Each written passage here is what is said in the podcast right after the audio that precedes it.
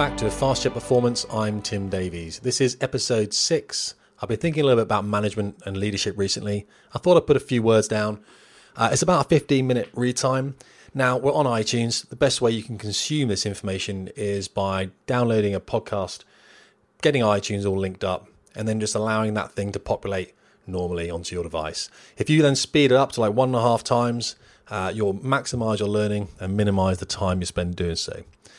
Okay, management over leadership, an acceptable inevitability or purposeful neglect.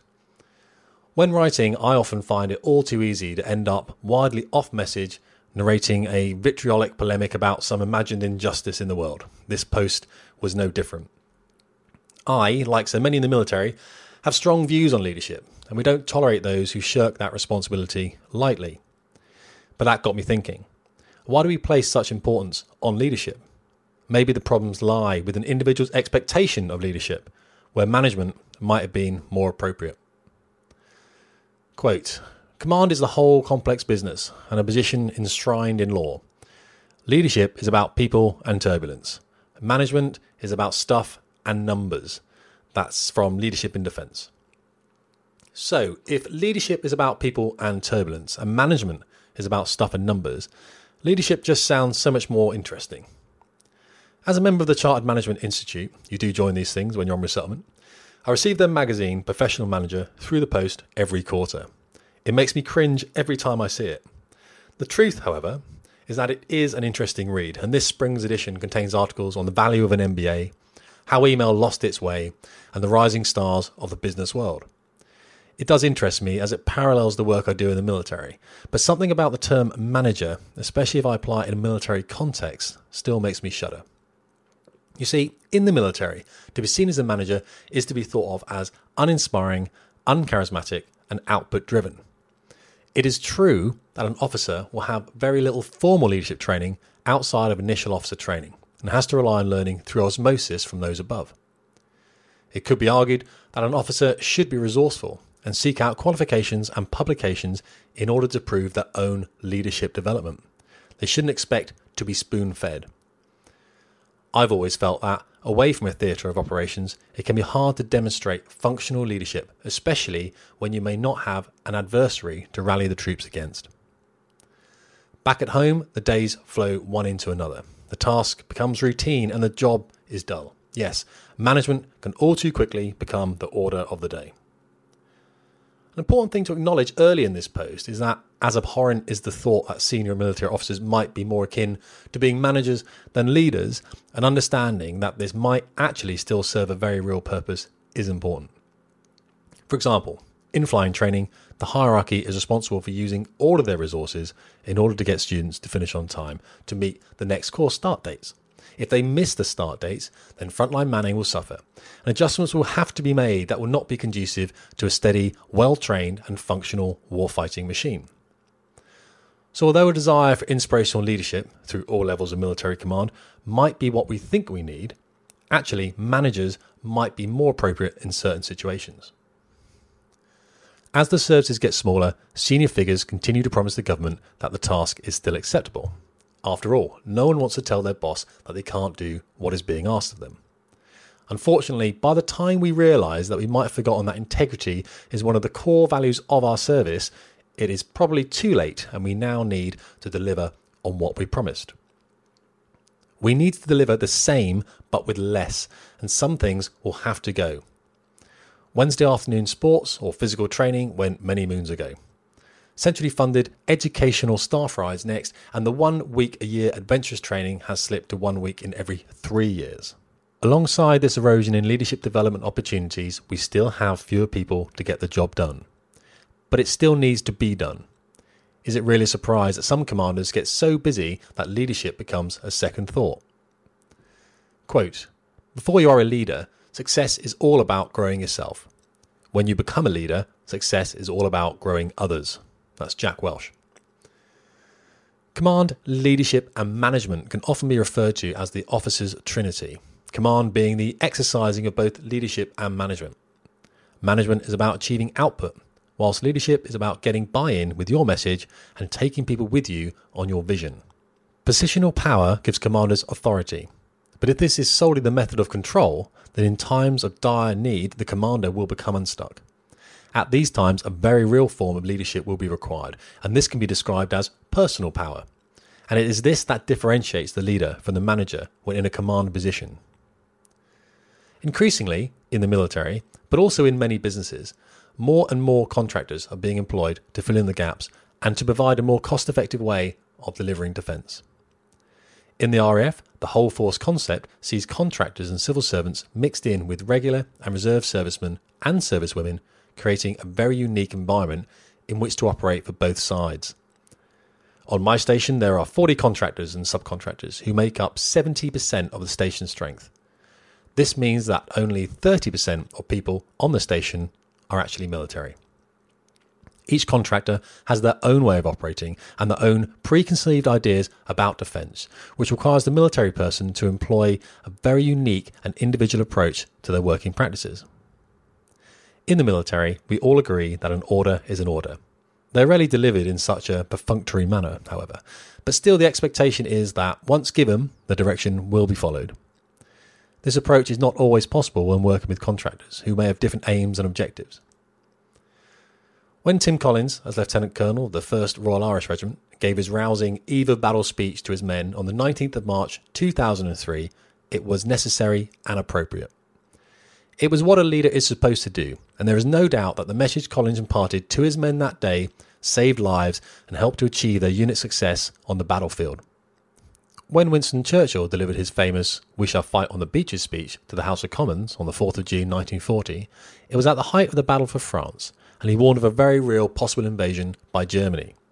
His speech was another stirring battle cry that motivated the country to engage in war and inevitably ensure its victorious outcome.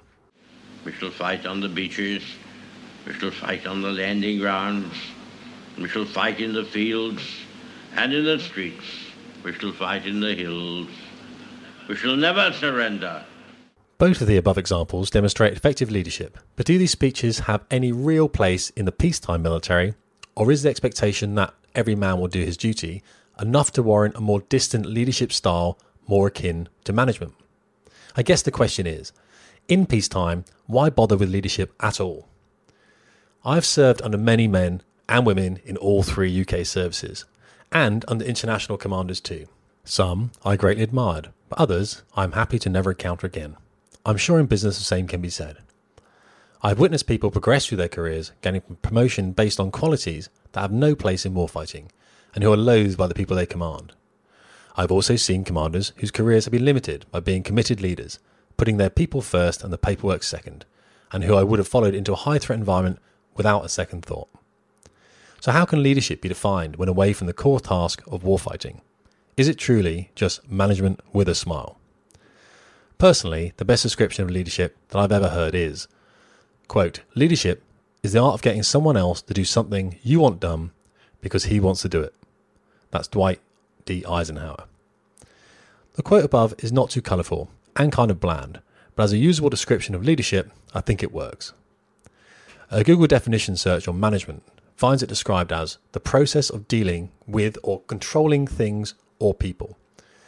If we look at these two definitions, albeit with the recognition that there are many more out there, leadership talks of getting someone wanting to do something, and management describes the controlling of people.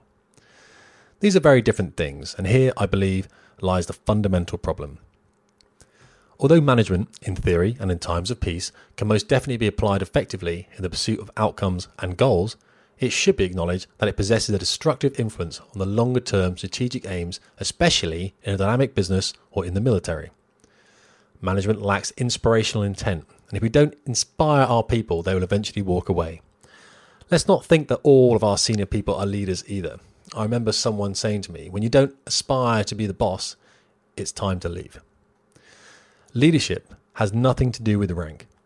Routinely, I will witness a junior serviceman or women showing significant leadership ability amongst higher ranking peers. This can be found at work or when operating in all ranks adventurous training exercises. However, with a reduction in adventure training opportunities, as the services reduce in size and the task stays the same, other ways to develop leadership will need to be found. I think we have discussed the difference between a commander and a leader, but to reiterate, All bosses have authority, but they are not all leaders. I believe leaders have a responsibility for those they oversee. Leaders must make sure their charges are progressing in their careers and that they are growing as individuals. This is where I believe the difference between leadership and management is most stark. As a manager, I cared about output, and because of this, I had to make sure that those responsible for the output were functional. Without a functional team, I could not output students to the front line. Now, as a leader, this wasn't enough. I had to now make sure that I was inspiring my team, that I personally took responsibility for their personal growth and their career progression, and that the product I outputted, the students, were motivated to succeed on their frontline squadrons. A very different task indeed. Quote Strange as it sounds, great leaders gain authority by giving away. Vice Admiral James Stockdale, US Navy 987. In the military and in business, care must be taken to understand the difference between management and leadership and the consequences of both. I believe that we can and do populate command positions with managers that are very good at securing output, but let's not expect anything else from them. As a military, we must understand that if we follow this policy, we are losing something else, something that is so very important. We are losing the ability to inspire the next generation of leaders and maintain a frontline focused, core fighting capability. And this is no different in business. It might be acceptable in the short term, but as a plan, it is a poor one that will lead to the growing of process driven decision makers further down the line. So, what can be done? I think that we need to recognize that developing leadership in benign conditions is a difficult process, and we should expect that the majority of our authority will be managers. This doesn't necessarily have to be a bad thing if it is recognized within an organization. To be an effective leader takes practice, and if you attempt to become a leader on your own, you'll probably gain haters as you're leaving other managers behind. A leader is someone who has integrity and sacrifice, someone who is passionate in putting the team first and themselves second, someone who recognizes that a failure of one of their subordinates is a failure of themselves. A leader will actively look for ways to make their workplace better for all, opportunities to grow their team's skill sets, and progress the team's careers.